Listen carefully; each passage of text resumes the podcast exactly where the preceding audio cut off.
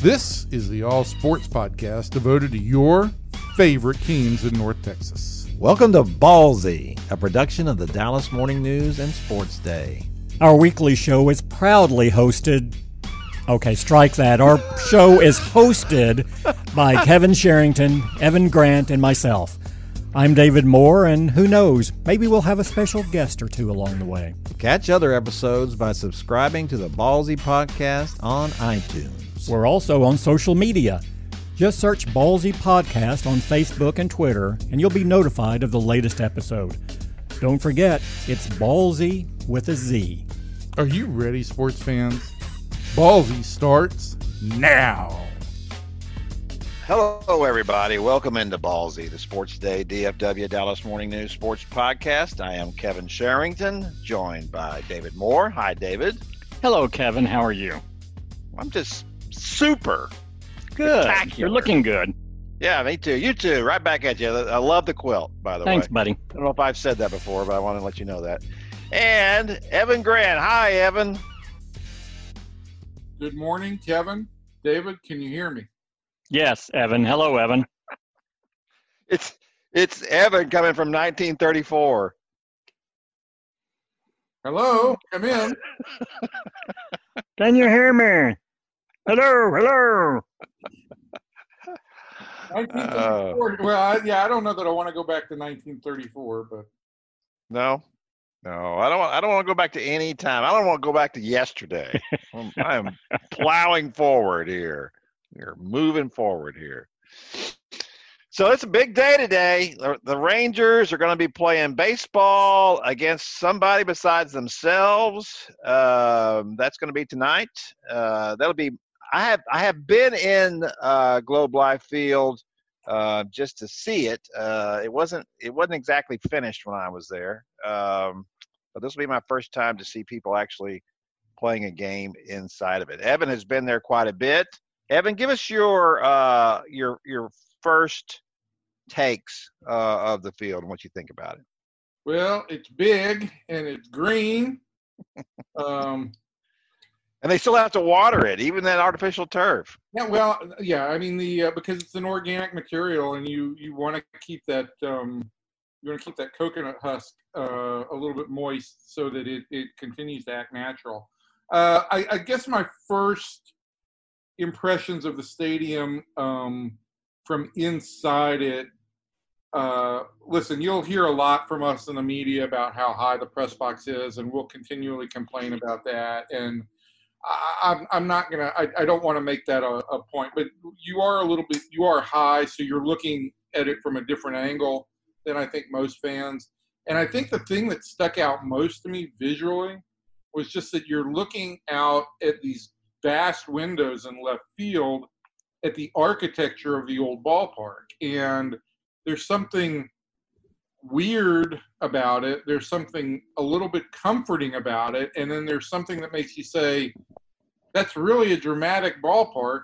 Why are we looking at it from across the street? So it, it, it's a weird feeling. Um, but inside the stadium, it look it's it's comfortable. Um, even with the roof open for one of the uh, intra squad games on Friday night when it was, I believe, 95 in Arlington, the stadium felt pretty comfortable for most of the evening. Um, I just don't know that I feel like at this point in time I've noticed anything that catches my eye as in from the interior element as as dramatic, right? A dramatic, iconic feature on the field. There's no certainly no green monster. Um, there's no gimmicky stuff like you had in Houston when you had the Tal's Hill. uh, in center field, um, and you don't have the gimmickiness of the train on on the train track. But there wasn't anything, especially with no crowd in there. There wasn't anything that just felt like, oh my God, your eye is drawn to this. Uh, I think when you do get a crowd in there, and when you and when balls do do start flying, it's going to be really interesting to see how those bridge seats in left field that look like they're kind of suspended in midair. I think those are going to be a real eye-catching figure. But it's hard to judge a ballpark with with absolutely nobody there. It's been a really weird feeling for the last two weeks. So I, I assume they have, you know, of course, there's that humongous uh, replay screen over right field uh, that it, it actually juts out a little bit into play. Uh, I assume they have not even turned that on, right? Oh no, that that that's been on. Um, Oh, that's been on the whole time. They- They've actually for during um, during inter squad games. What's been interesting is they've been running the um, their their pitch analytics up there. So they've been we've been seeing actually like spin rates and and movement speeds and things like that, or movement direction for uh, for pitches. will that be something that'll be available during the Oh no season? no no no no! That was No? just them during during inter squad games. But that might be I mean, the board is fantastic. Look, the, the, the board's fantastic, but I think David, we all we all feel like the board at Jerry World is fantastic, but it also can be kind of a detriment too, right? Because your your eye goes to that constantly. Sure, your eyes are drawn to it, and you have to make a conscious effort. Depending, especially the higher up you are. If you're high up and you're close to eye level with the board, uh, you see the action much more clearly on the board than you do looking down without binoculars. So, but again, th- this gets back to the different viewing experiences that that different generations have and how they intake this. And and I was struck the other day, uh, Evan, you, you'll probably know. I, I forgot the game, but as as all of as all of these teams wrestle with what sort of presentation they're going to put together for the TV, which is as much a part of these uh, the the summer league uh, getting ready as as uh, a, different element, you know, angle of the organization doing it.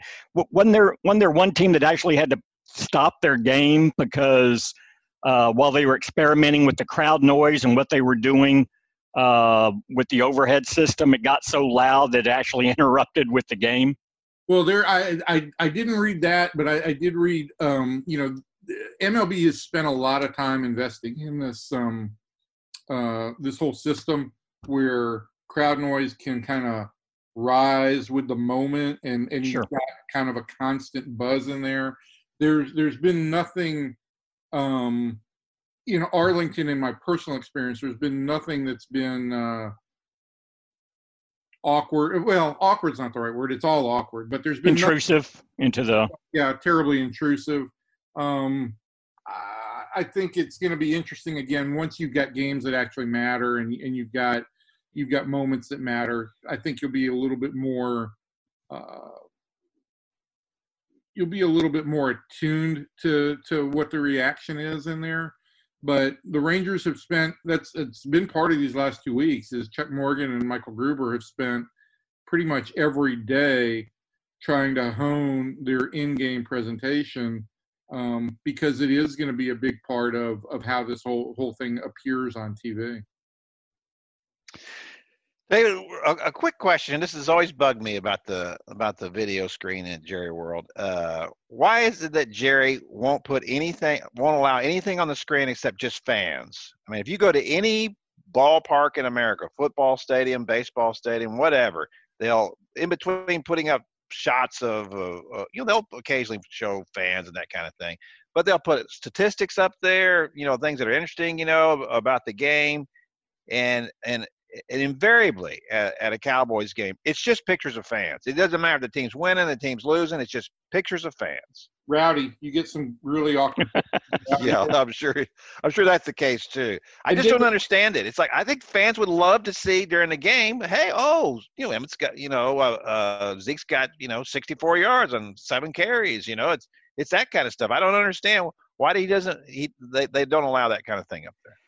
I, I believe that I, asked this a long time ago, and I, I believe the principle will still be the same. You know, they, they put some numbers on the smaller sideboards that, that are around the stadium, and they want to they want to save the big screen for actual uh, live in-game emotional, if you will, experience. Now, now they will show. Um, you know, th- there are some uh, videos that are produced that they will put up there as well but they want to they want to leave it to replicate or enforce or support what is actually going on in live time in the stadium versus using graphics uh, it- it- because they feel it, that that's a large board. They just don't want to have a static effect on such a large board. They want live action, and so that that's the determination they've made. You lose the impact of that board if you just use it for information. You know, I mean, the, the, that is all about emotion, and it's it's why I don't know what they call those guys in the white shirts and black Stetsons who they constantly show creeping people out in the in the end zones. Um, but they're constantly showing those guys trying to rev the fans up, and it's it's all about emotion. And if you want information, you can go, you know, to those corner boards. Now, baseball a little bit different, right? Because it is a game of information, and so you will have on that on that big outfield board, there will be um, line scores and uh, some statistical stuff and everything. But it's it, it, that board in Cowboy Stadium, and to some extent, this board and, and the video element of this board at, at, the Rangers Park. Part of the experience for these fans is seeing themselves on this giant video screen, right? That, that, for them, That's, that but that's the problem with it for me is that it just becomes a situation where the Cowboys are down by 64 points and people are just yelling and screaming like crazy, trying to get on the screen. You know, and it just it just feels like you're at a funeral and people are are whistling and, and cheering. You know, hey, hey, look at me. But I just think that's you know run run some stats down the sides. That's the thing. That's what they do at, at other stadiums. You can run it down the sides of this humongous screen and still show that stuff in the middle. But just because I don't want to have to hunt and peck. Because here's the thing. It's like y'all said. I actually have to sometimes put my hand up to keep me from looking at that screen when I'm trying to watch the game because it's so freaking big, you know, and it's so dominant. It's like I feel like I could have stayed home and watched this on television. It would have been the same thing. So I'm trying to just just you know distract myself from that in the first place. So anyway, that's my complaint. I don't know if it'll have the same effect in the baseball, uh, uh the new baseball stadium or not. I guess I'll find that out tonight the video is the, the video element is really is, is really nice. Um, I think the, the the graphics elements are going to be really good in in there um, in, in there too. Okay. All right. Very good. So is uh, Isiah Kiner-Falefa going to be the third baseman? Yes. Todd Uh, Frazier's at first base. Yeah, I mean that's how they'll enter the season. I think Chris Woodward has made that pretty pretty abundantly clear now.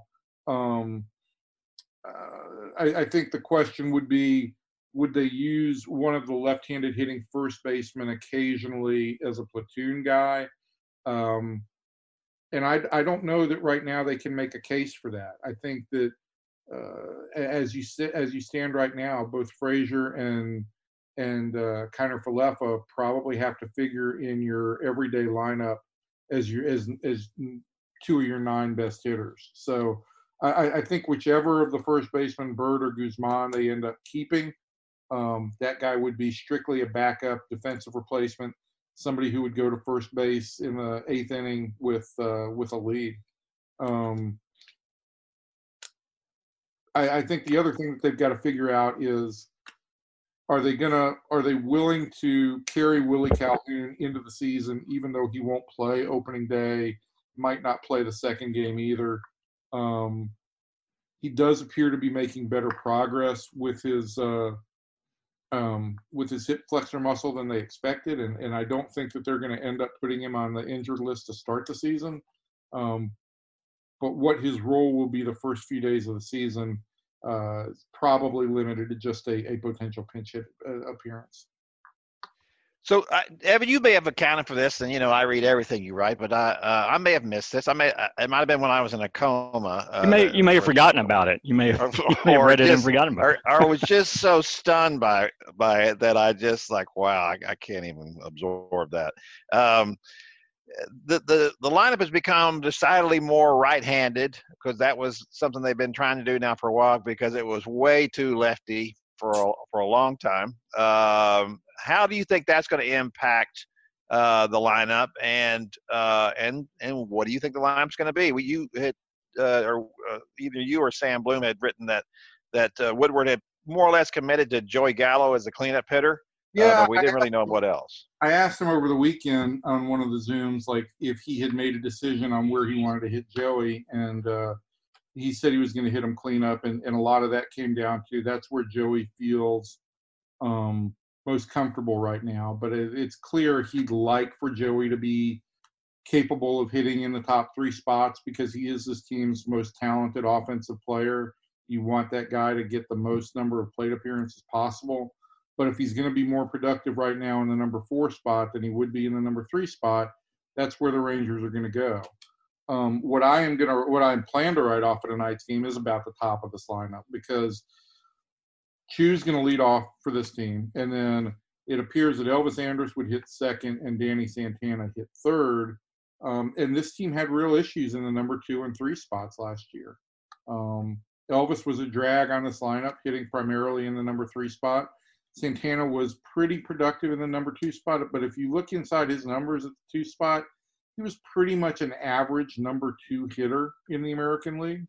Um, and if you're not getting guys on base for Gallo in the number four spot, he's just kind of wasted there. Um, it's really, I think this lineup is going to go in a lot of ways as far as as Elvis improves this year. If he is, if he still struggles to get on base, this team's going to struggle to score runs early, and that's gonna that's going to create issues. Um, so I, I think he's the real linchpin in the lineup. And clearly, the other question is where is Odor going to hit? Which I think right now the manager is leaning towards six or seven. Um, and Rougie has had a good summer camp, but he's had good spring and springs before and then hasn't carried it into the season. If the swing continues to be what we've seen this summer camp and what we saw in the spring, which is a little bit more stable, the leg kick is not quite as violent, a little bit more balanced, and it allows him to control the strike zone a little bit more. He could be a real dangerous hitter and could add a whole different um, layer to this lineup. So you think Todd Frazier hits fifth, probably? I would think so. I, I mean, I guess if you wanted to against a right-handed starter, you could stack a bunch of lefties in the middle without a whole bunch of of concern. Um, but I, I, think that more than likely he's got a, he's going to have a right-handed hitter 5th mm-hmm. and a, another lefty six. Yeah, it'll be interesting to me to see how this all develops because you know the guys who have been impressive, and of course it's like spring training, and we know what that means. Um, uh, the most impressive hitters have been guys like uh, Kiner Falefa, uh, Nick Solak, uh, the guys who, who uh, certainly in Solak's case, this is a guy who, who came with a little bit of credentials as a hitter and thought he would do that, and that's what he's doing. Um, and you know, I go back to the same thing with Elvis hitting second. It, it's almost it, it, just always feels like to me it's like, well, this is this is where we've always hit him. So I mean, that's what we got to do. And and it's like I I don't know why you have to live under those conditions. I, I don't, you know, except for except for one really good year and one pretty good year in the last four or five years, he just really hasn't hit. You know, and he hasn't gotten on base, and he just hasn't really done anything. And so at this point, it's like, it, it, it you know, uh, uh this year of all years, when you you got 60 games to get this thing right, you know, you're going to start out of the box with guys who really haven't done much lately, and if they if they end up doing the same thing again then you just you're just spinning your wheels and and, and for me if you if i want to send a message to this team and this lineup i'm gonna i'm gonna put nick solak hitting second hitting second if i'm i'm gonna i'm gonna uh i might i might even put Kiner Falefa in the top six hitters you know to me those are the kind of things i'm going to do to send a message to this team is that these guys are doing what we want them to do they got good they got good potential and we appreciate what you other guys have done. You're still in the lineup. You're still a starter, but but hey, this is the new world. Well, I, I, I think the thinking right now is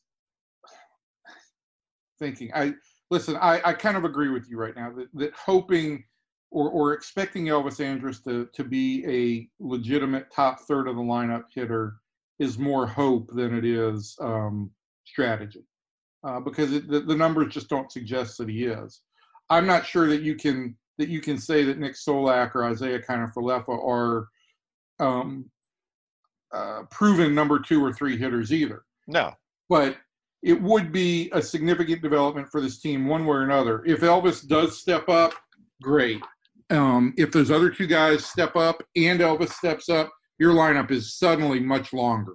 If one of those two guys steps up and Elvis doesn't, I would expect that you see before the end of the year Kiner Falefa, Solak, Calhoun, two of those three guys hitting in the top in, in the top third of the order. Um, so, and let's face facts that with this season being two months, uh, by when I say by the end of the season, I really mean you know you could see that happen two weeks into the season. You you you could uh, they won't wait long to to pull plugs on on this stuff. And um, Elvis has got to get off to a fast start. This team needs to get off to a fast start based on how the schedule st- sets up, and that's that's it's important for Elvis to do that to make this lineup to make this lineup actually work as as it's going to be set up. The, the condensed form of the season, like you're pointing to, Evan. I mean, is some. Do you feel like these sort of decisions are going to have to be made after two or three series? I mean, because you're really getting into a pretty significant percentage of the season with three series. Yeah, it's you know, look, two weeks. Right now, two weeks is the is the equivalent of a full of well, six weeks. You know, that's that's basically what it comes down to. Um, and you're not going to give hitters much more than six or, or eight weeks at the start of a season to really get themselves on track in, in, in a full season. Uh, I, I, think that I, I, think the first two weeks are going to be the evaluation period, no more than that. And if guys are struggling, particularly uh, with what the Rangers call their process numbers, uh, you'll see you'll see significant changes. I mean, the manager has said he's not going to wait long term to make changes. Uh, he can't afford to wait long term to make changes, and so it, it's up to these guys. No matter how kind of, no matter what kind of summer camp or spring camp they had, it's up to these guys to immediately come out and produce. One last thing before I want us to swing over and do a little bit of Mavericks and then the Cowboys. Uh, but I want to ask about how this stadium is going to play. This is uh, of all of all the stuff we've talked about you know it'll be cooler and that'll be nice and and you know uh, you know what the sight lines are like and all that. Yes those are all important issues but you know in the end to me the biggest thing is how is the stadium going to play? This market for you know for most of this market and until they put up uh, at, at old arlington stadium uh, until they put up those billboards up there to kind of stop some of that prevailing uh, south wind uh, coming through and blowing like a tornado, and and you know guys were hitting balls and you know and they're they're turning into pop ups.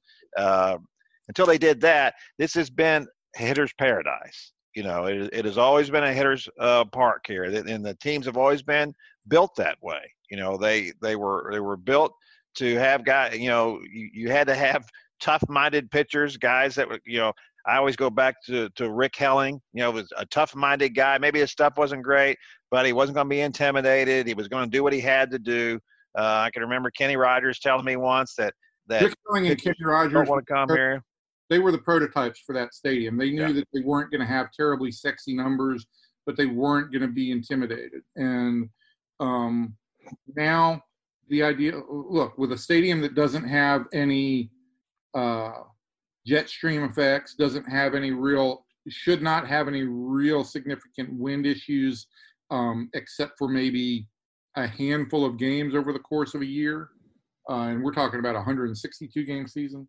Uh, the park should play fair. The dimensions are bigger. Um, the gaps, while while the gaps are brought in a little bit, they're they're just bigger in terms of space. Um, Mr. Science, how does that work? It's just a bigger park from foul pole to foul pole. um, I think there's just so much science in it. It, it, it is deeper to left center. It, that it is it is significantly well, deeper. significant- it- it's significantly deeper to center, but it's not deeper to left center. Left Well, center- I mean, I mean left of. I'm talking about kind of left of, of center field, right there. It's like 410 feet, is it not? And I think in the old park it was probably part of this park is, is to straightaway center in this park is 407, but straightaway center in the old park was 400.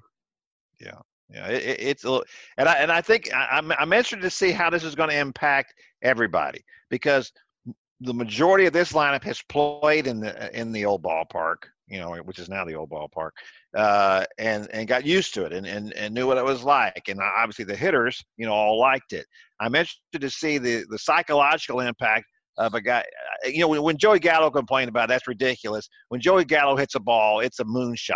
You know, there there are no, you know, I, I, I love Tom Greaves. I, I hate to say he would always refer to a cheap home run. A, a guy hit, hit, a, hit a, a, a, wall scraper, you know, that just barely cleared the park. I mean, a home run's a home run.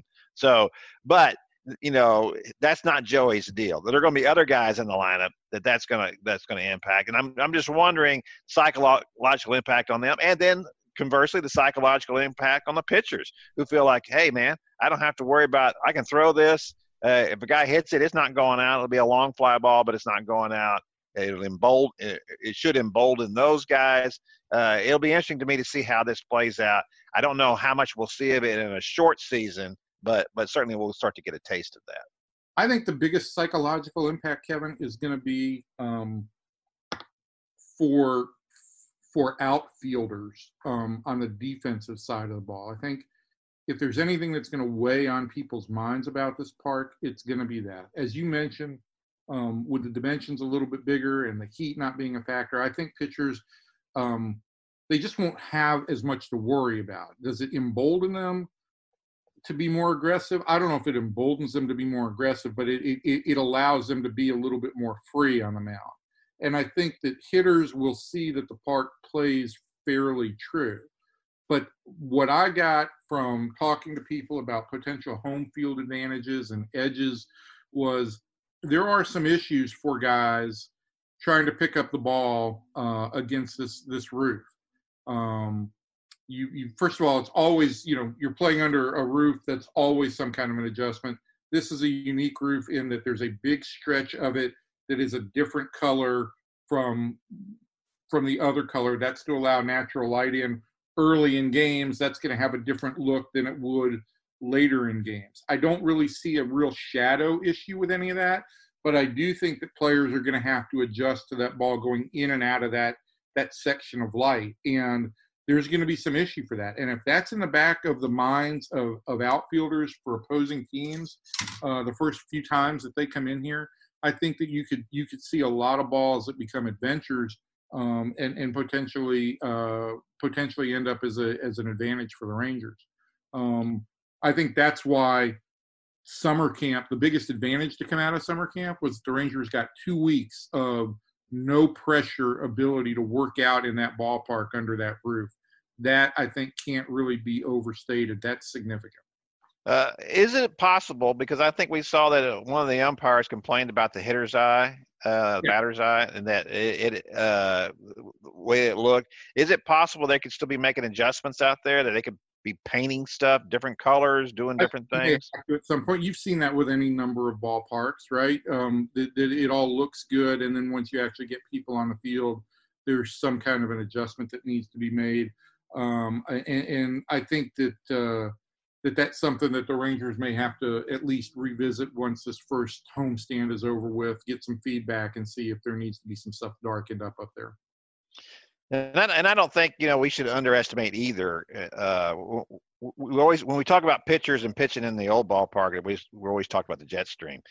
The heat was a significant factor. I, I still think that uh, uh, that it, it impacted a lot of pitchers for the Rangers. You, you could usually tell. I, I can remember uh, watching Cole Hamels the first time, at, or the first few times at the ballpark. His face was so red when he was pitching, and I I didn't ever remember seeing that at any other time in his career. You know, and the and the number that that uh, you produced eh, for the baseball section is just unbelievable because people will always want to say this is why this is why we like facts, right? Uh, we, this is why we like science is that oh, it's hot. It's hot in St. Louis too in the summer, right? It's hot in Chicago in the summer too, right? Yeah. Well, Evan, tell us what the numbers were of of, of games played since 1994 in the ballpark that were over 90 degrees. How many how many days were there? It was, um, I believe, it was 762, and St. Louis was second. I think Kansas City or Atlanta were third, and both of those were at less than half the same number. Um, less than half. So that tells you that we're we're living and playing in hell here, and meanwhile everybody else is in the Garden of Eden. See, so that that's that's been the issue all these years. Correct, and I mean there are other problems that have their there are other stadiums that have their own issues, but the heat here has been pervasive. Um, I asked Mike Minor this weekend again. Look, what do you you're you're about to be a free agent. you're evaluating this park as much as as any potential free agent. What do you think? And he said, I think it's going to be an advantage in in in attracting and keeping players. He said, I can't tell you the number of pitchers the last two years that I've talked to who come in here and say, I do not know how you do it. I hate this place. It's so hot.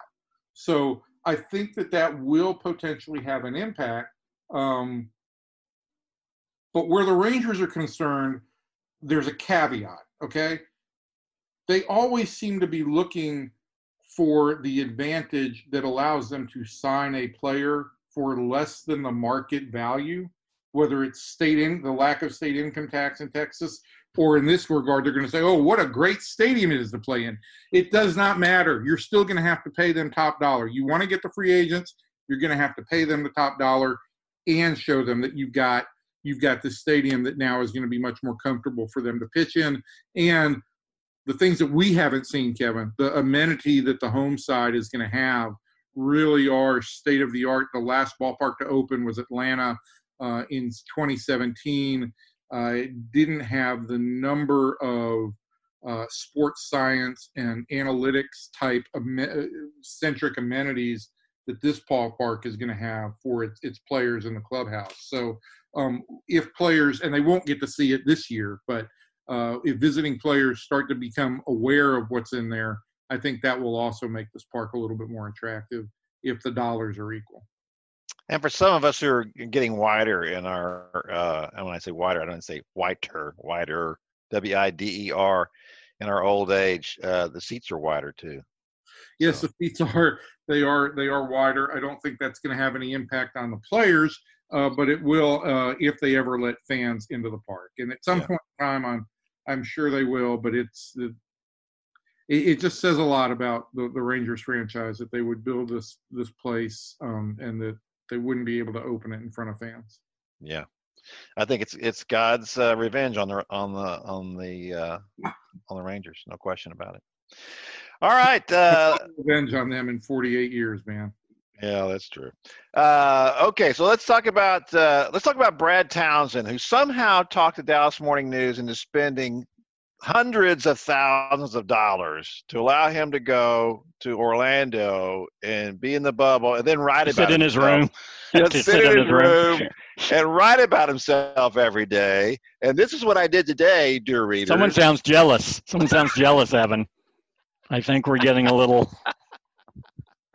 I think Kevin wants to be sent somewhere to write about himself. I do, I can write my, myself right here. Are you kidding? yeah, we know. We know.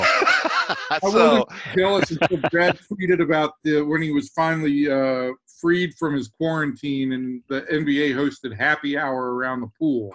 Yeah, I, I noticed that. I listen. I, I I will say this: you, all the three of us are, um, well, we have about seventy-five years of experience at the Morning News between the three of us.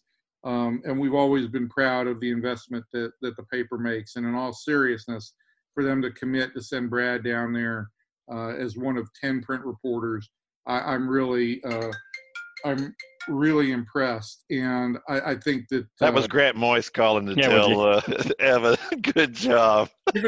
Thumbs up. Um, I, I think that what Brad the, the first story was was really really worth it. You know, there's only so much you can do the next week when you're locked up in your room. But I, I think now that Brad's actually got access to players, um, we're gonna get we're gonna get really good uh, insight on this on this unbelievable finish. So, David, let me ask you this about that because you know you're an old NBA guy. Um, uh, it's interesting to me that the, the you know because you see this uh, people talking about LeBron James this way in his dotage. We're, we're going to say here that this was probably I, I would guess that this layoff here has been the best, better for him than anything else because because now he's fresh, going to you know to play eight games, and then then you go into the playoffs. You should be seeing the very best of some of these, certainly him, eh, but also some of the other older stars at this point in the season. I would think so, especially for especially for a player like LeBron who has gone deep deep into the playoffs every year. Um, you know, you go back and you look at him, people don't think about it, but but just in playoff performances, the NBA goes on so long, you're tacking on another three to four seasons or more Yeah. onto a guy's career just with playoff runs. And LeBron has done that. And it's not just that he's been a part of playoff runs, it's been that he's been the central figure every single moment he's been on the court in all of those games. And, and that takes a toll on you as well, mental and physical. So I, I would think, certainly in, in LeBron's case, this is, you're going to see a, a, a fresher LeBron than you normally see later. Uh, it, this is this is going to be an interesting study though because you can argue this both ways. I mean, while one, I think a lot of veteran players will feel refreshed. I will also say they're creatures of habits and they have this routine carved out that has worked for them for their entire career. And now suddenly you drop a four month break into it, in essence, and then say, okay, get back up. And not only, but listen, we're not starting a season, we're finishing a season and going straight into the playoffs. So, um, you know, the, the preparation time that so many of them have gotten down to a fine art is going to be disrupted. And then you can argue, well, the younger guys are going to be, you know, eh, have an advantage because they'll come back fresh. They'll have they'll have more energy. Um, they're not as accustomed to a routine. They're more adaptable, so they won't be as set in their ways. So it's going to be a to me, it's going to be a fascinating generational study uh, in, in a lot of ways uh, of athletes as far as how uh, this this very short ending to the regular season and then directly going into the postseason is going to turn out. You know, I'm I'm really intrigued here uh, from the Maverick standpoint of, of how this has worked out this season. Uh, a couple of things that surprised me. The biggest thing that surprised me, because I, I wrote going into the season, I thought that Kristaps Porzingis and Luka Doncic would develop this immediate chemistry, simply because they're European players. Uh, European basketball is so highly skilled. It's the same in basketball and hockey both very highly skilled, uh, lots of attention to detail, uh, uh, and uh, they're used to playing that way, used to you know uh, giving up the ball, doing what they have to do to facilitate uh, the offense, moving the movement of it, uh, and everything that that incorporates. And obviously, Luka's very precocious anyway, a guy who's, who's years ahead of his time, or should be his time as a basketball player. Uh, and that didn't happen at all. Uh, he, he uh, uh, Porzingis did struggle, and and, and uh, that was hard for me to figure out exactly what it was that was going on. And then when Dwight Powell got hurt and was out, they had to play uh, Porzingis more at center, and he's just seemed far more comfortable playing that position than he is uh, on offense playing a, forward spot. Uh, and and I'm wondering uh, uh, when Dwight uh, Dwight Powell's not coming back, you know, this season, but uh, when he does come back, because of the success that, or, or at least the comfort that Porzingis has shown playing as as a center, do you think that they will keep him in that role going forward? Well, I think what they have to determine too, and, and again, this has been such a strange season. I don't know that you have the full answer.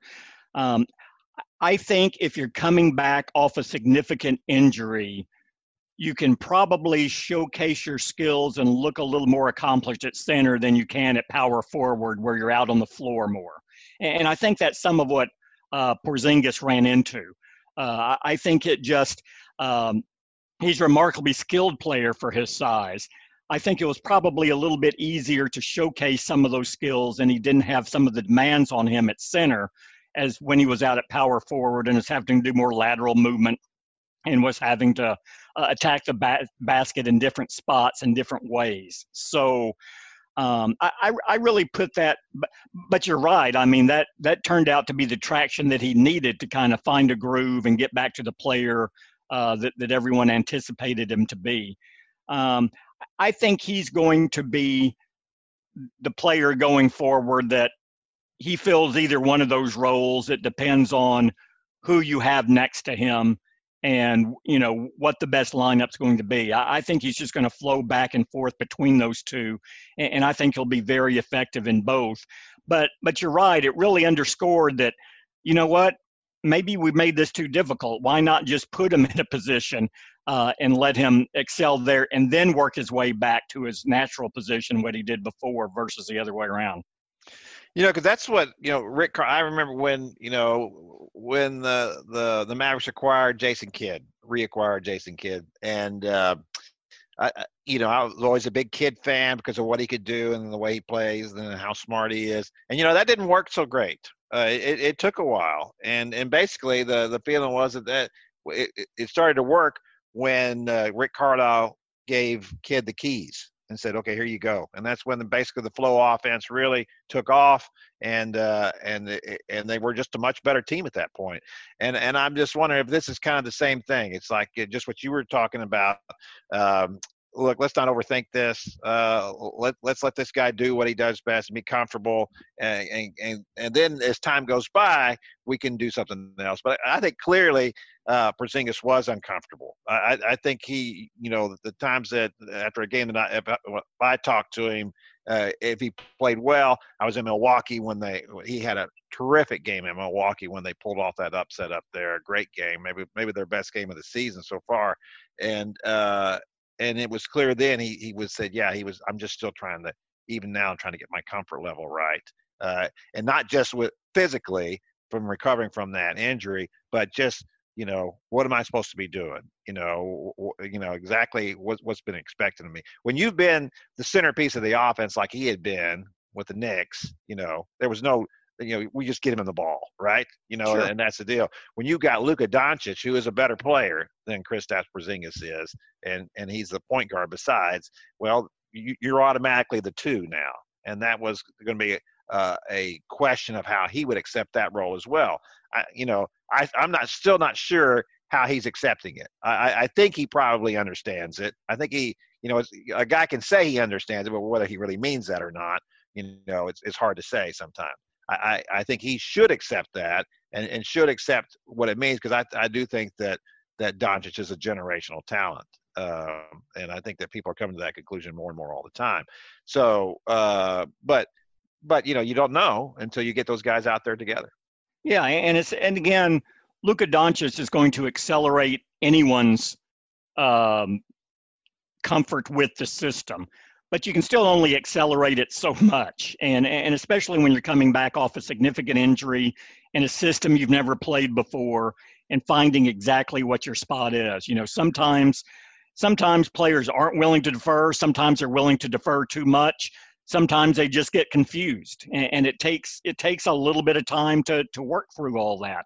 And sometimes you can be perfectly comfortable in a system in the first three quarters, but in tight games late where every possession matters, you're not as comfortable, and it takes some time to work through that. So, um, and, and again, Porzingis missed some time earlier this year as he was coming back off the injury, and they didn't want to overextend him. And then Luka missed some time, so um, they really haven't had that much time together on the court.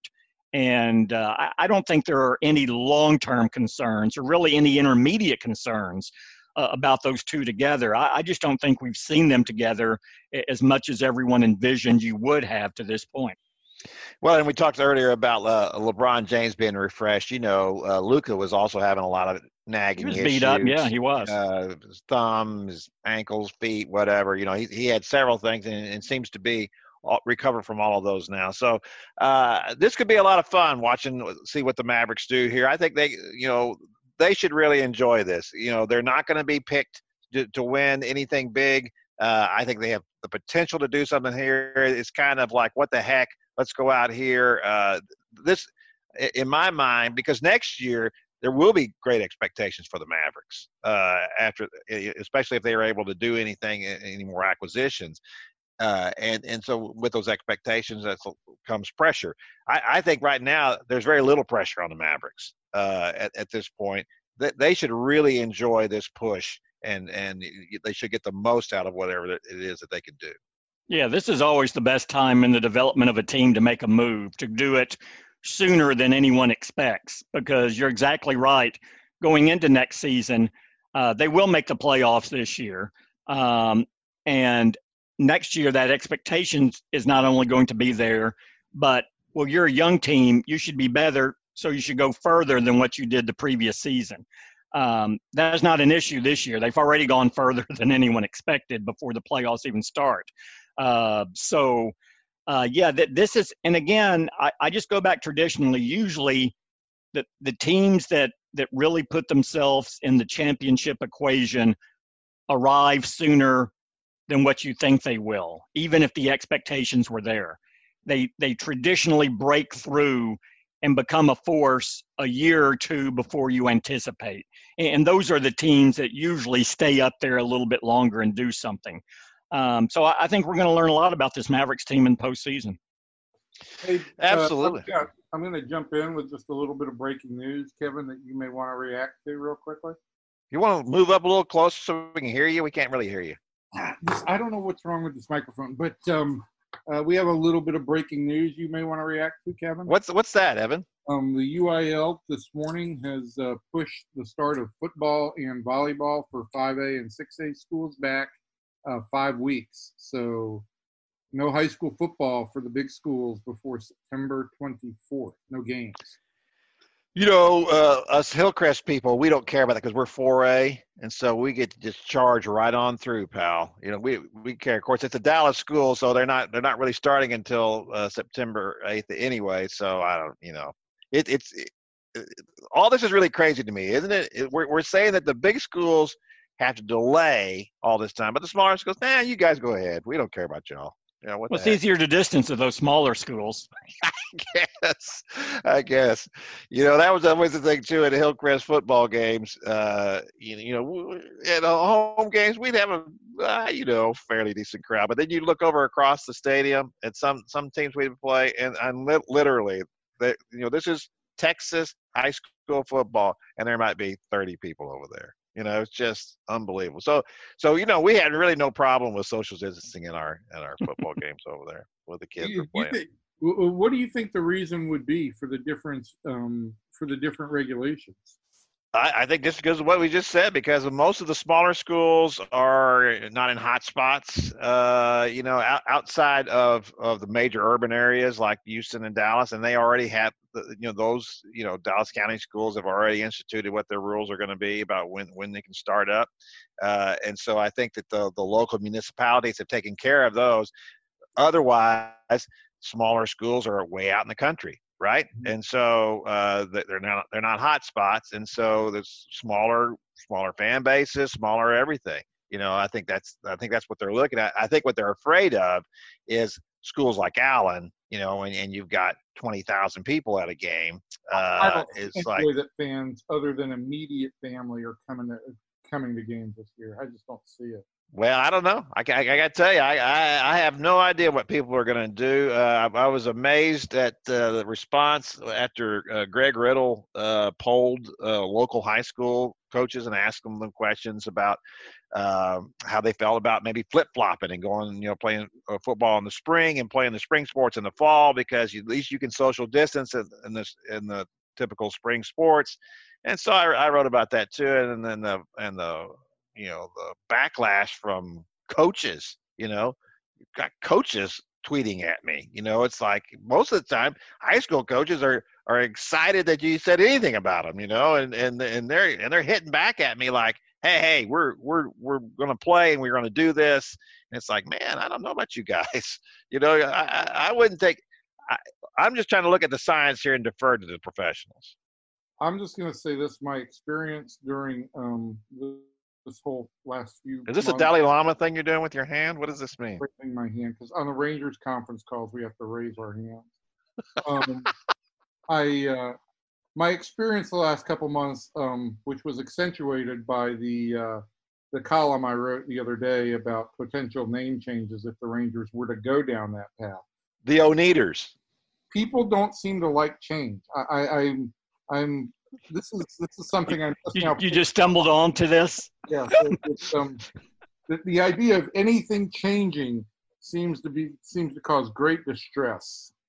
Oh my gosh! Oh my gosh! Well, you know, I wrote about the what's going on in Tyler over there, where they're renaming two high schools, and man, I just listening. I listened on the YouTube to the high school. Uh, so they had 40 people get up to you know speak their piece about this idea before the school board you know and and a lot of the people who were uh, objecting to this were, were not going to speak you know uh, but some did and and I of course got a lot of emails from people after I wrote about that who did, and I have to tell you, if somebody if somebody told me that Kevin, you're going to change your name, my name, I'd say at this point, for some reason, I'd say, okay, sure, all right. What, what, what do you want? What do you want to be? I don't care. You know, it, I went to J. Frank Dobie High School, named after, of course, the great Texas uh, author and historian. And uh, I was reading something that he he'd written the other day, Coronado's Children, uh, which is basically about uh, all the crazy, you know, uh, hunting for gold stories, you know, uh, in Texas, and and you know, it gets a little redundant after a while. I'm I'm I'm really hoping it picks up here. But at one point, he, he, he refers to this story, one of the uh, apocryphal stories about a lost mine, and it's the lost inward mine. And uh, and this was written in 1930. And uh, up to that point, he'd been pretty circumspect about using the word Negro. Uh, but at but at this point, he just lost all inhibitions and just used the N word all through it. It was such a struggle to read it. Uh, I, I just like, wow, I'm, I'm just making my, that's kind of how I am. That's, that's my reading. I don't read for pleasure. I read to punish myself. And, and so I, I, I'm, I'm, I'm reading. I'm reading your own stuff, huh? Oh, and, and so I'm thinking, you know, if someone were to come forward and say, this was so disgusting and this is prevalent through all of his writing, which it's not, but if it, if it was prevalent with all his writing and we want to change the name of the high school, I'd say, have at it. I don't care. You know, you're changing the names. You're not. Cha- people were saying you're canceling history. These people still went to this high school, Robert E. Lee High School and John Tyler High School. They still went there. Their classes are still there. They're still going to have the same mascots, all the records they set, everything they did. That's all still there. They're just changing the name. You didn't go to the high school. You know, I had no romance with the name of of the school. And if the Rangers need to change their name at some point because everybody's going to object to it, and we've, we've had two national columnists say that should happen, I will say that at least both of those people were from Texas, so at least they did have some roots here before they wrote that. Uh, if they want to change the name of the Rangers, I, am fine with that. You know, uh, they were senators in another place. That's a worse name in my mind than Rangers is. Uh, I, I will say this: the two columnists who wrote about the nickname, one was based in Washington, where they have a little bit of an issue um, with a team name themselves. The other was based in Chicago, where the hockey team is supposedly named after a military unit. But I don't see anything military about the mass, the uh, the, no. black, the, the Blackhawk sweater. So it, it is you know you go back that that was the thing that kind of led me down this road with this with this column about after the Rangers decided that they were over the weekend going to name their two uh, intra squad teams after local uh, Negro League pioneer teams, um, and one of them was the Wonders. I just started looking around the ballpark to say, okay, like if this team changed their nickname, they just changed their nickname, what would it do to their logos? Like, how dramatic would anything have to change? And it wouldn't literally nothing would have to change. There's nothing connected to the Rangers uh, of the law enforcement agency in any of this team's marks.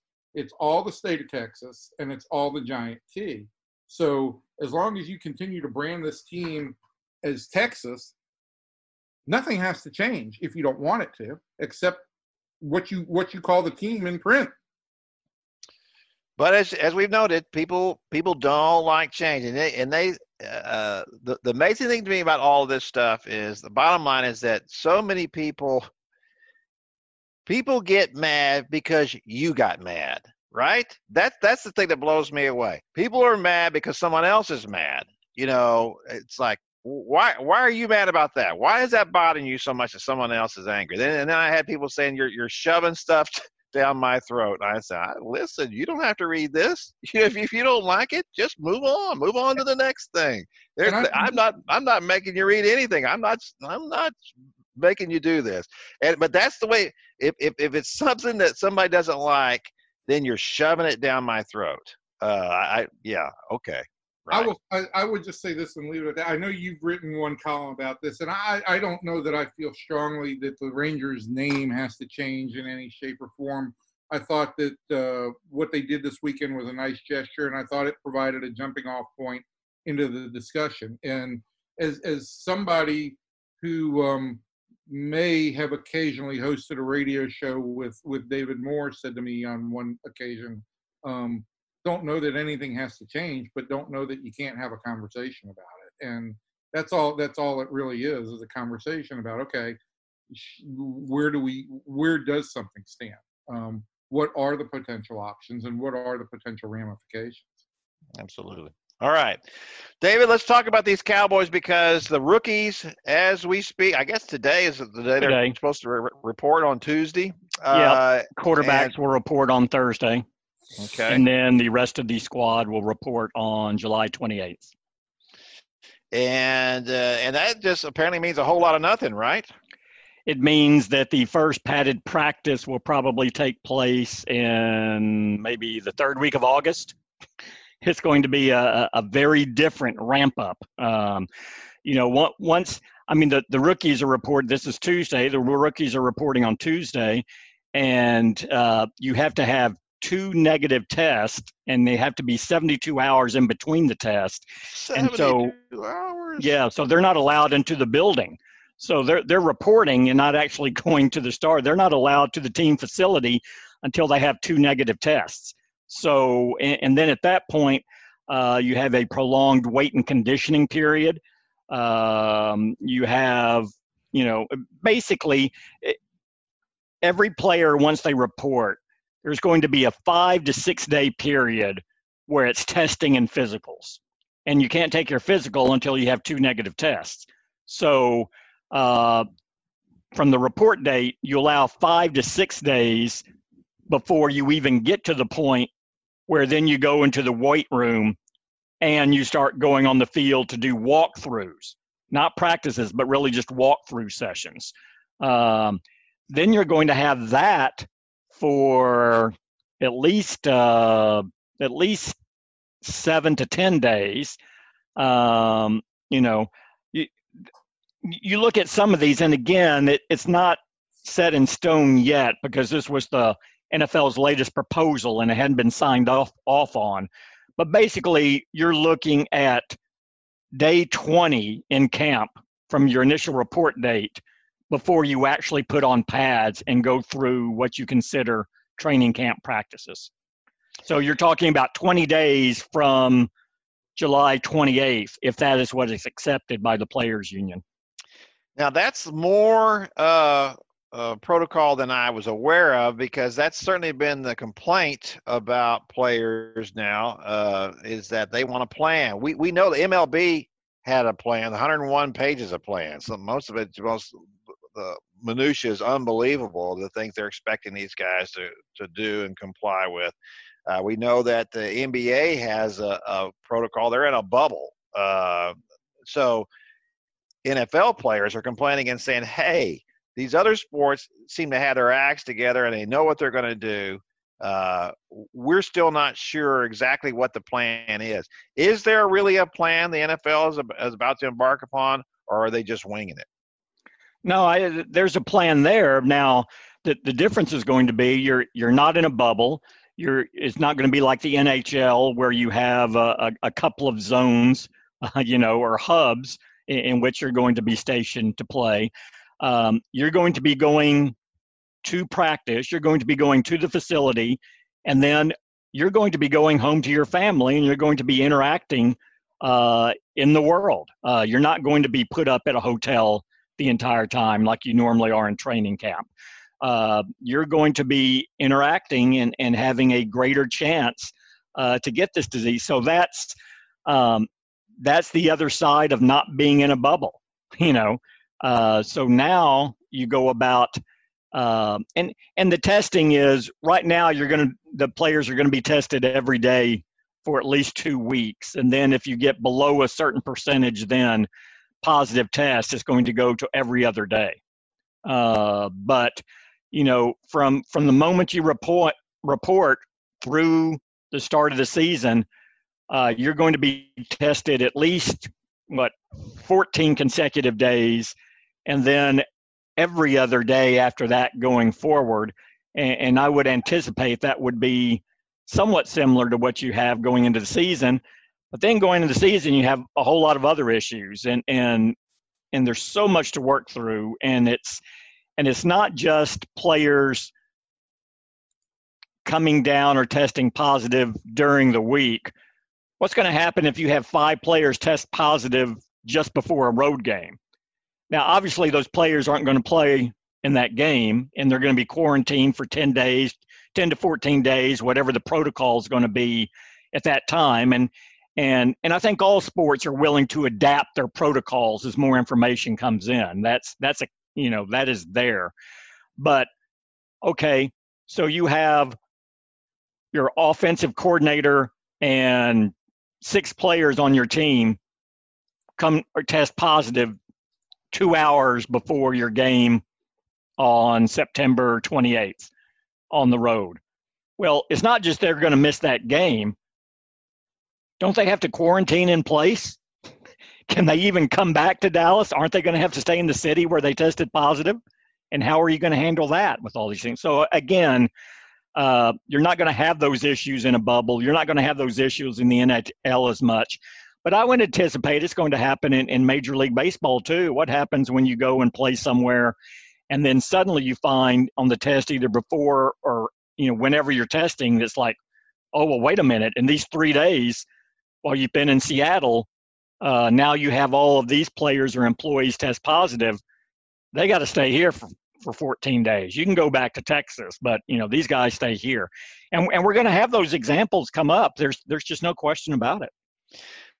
So let me ask you this then: if uh, uh, because you brought up the fact that there is no bubble uh, for training camp, you know, basically training camp is kind of a bubble because it's always been a bubble before. Yeah, that's the yeah. irony of this. Yeah. And so, so why didn't they try to do that now? Is that just because they're cheap and trying to save some money? Well,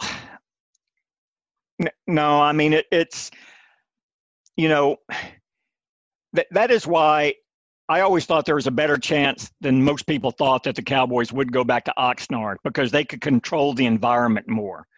Um, if if you're if you have a camp here, um, it doesn't make financial sense. Even though this is a hot spot now, I mean, it doesn't make financial sense to go. Oh no, we're going to keep you at the hotel and not allow you to leave the hotel and not allow your family to come in.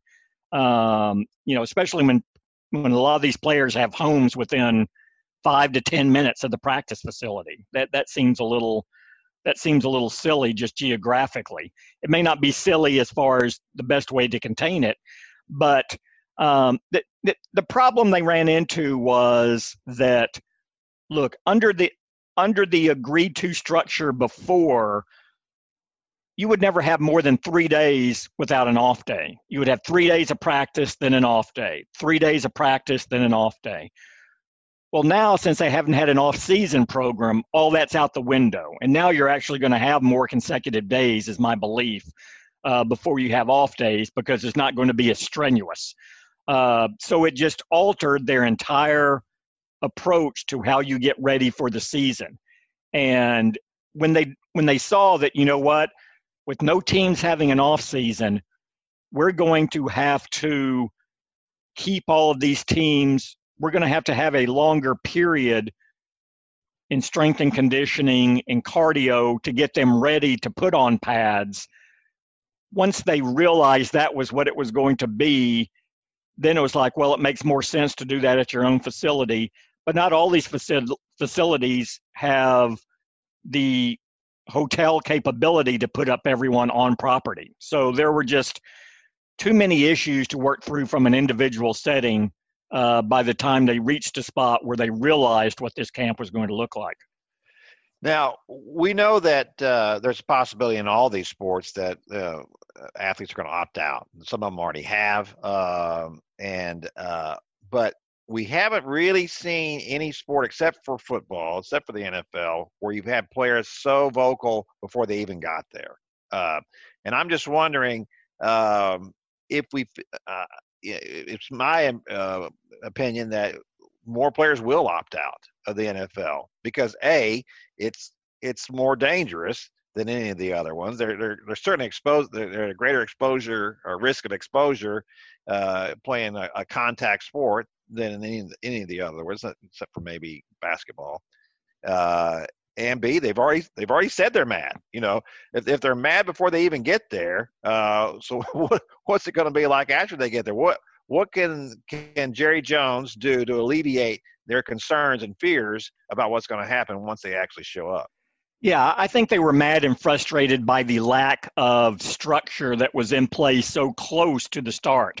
Uh, because again, you know, all of Houston and Kansas City reported yesterday because they're going to play on that Thursday night game before anyone else plays, uh, before the, the rest of the team start on Sunday uh, in September. So they get to report a little bit earlier.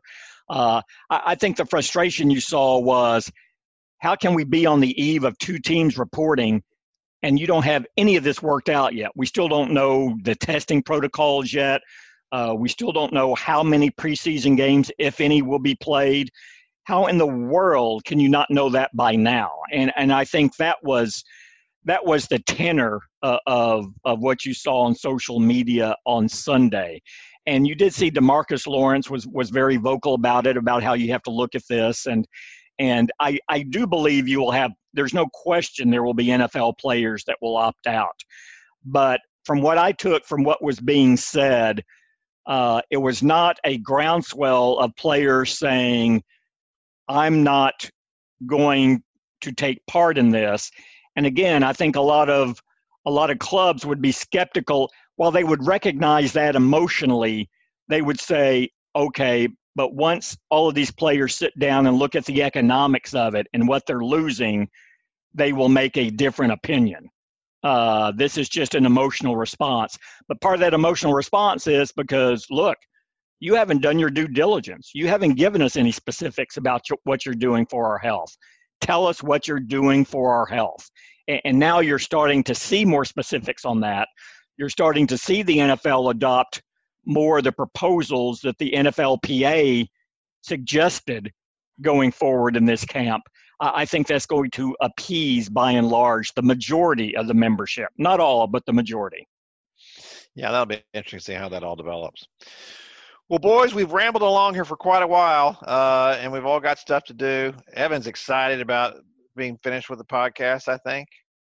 Evan, he appears uh, to be yeah, Evan. Uh, uh, listen, I didn't ask you. You know, when we go out there tonight uh, for for that uh, that fine ball game at the new park, uh, are you bringing food, or are we eating their little their little takeout stuff they're going to have up there? Um, I, I I don't know yet, they, but they will have food uh, available for purchase.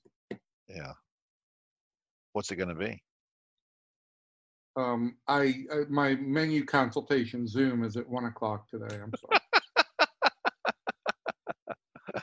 I figured as much. You know what okay. you could do, Kevin? You could be a real sweetheart. Here's what you could do: you could leave the house early, yeah. go to Fort Worth, pick up some Heim, and bring it to the ballpark to share with us. Can I do that? Can I get that through security? Oh yeah. Really? Wow, that would be really good. Then yeah, we... but we shouldn't be eating from the same plate. So. Who said I was bringing any for you? I'm just gonna get it for myself. For us, Kevin, for us. Oh, for us. Okay. All right, I, am afraid that was going to cause, that cause problems in the press box. You know, the, they they start smelling that down at you know at the other end, and then the next thing you know, it's it's there's enough bitterness between the Dallas Morning News that you have that you and Gerry Fraley have created over the years with our our good friends in Fort Worth, uh, and uh, as well as MLB.com. Kevin, let me say one of the great realizations, uh, two of the great realizations that I have made during um, this uh, pandemic, and I, would like to reveal them both here. Um, and, and I know a lot of people already knew them about me, but it's it's important to have some self-realization at some point in time. Number one, I am an a-hole. Um, and number two, I'm a coward. Uh, so I've completely come to grips with with both of these, and um, that's how I will be living my life for for the remaining days. And I don't think there's a better way to end this podcast. So for Kevin and Evan, we'd like to thank all of you for joining us on Ballzy, and let's do it again next week. Goodbye. Bye.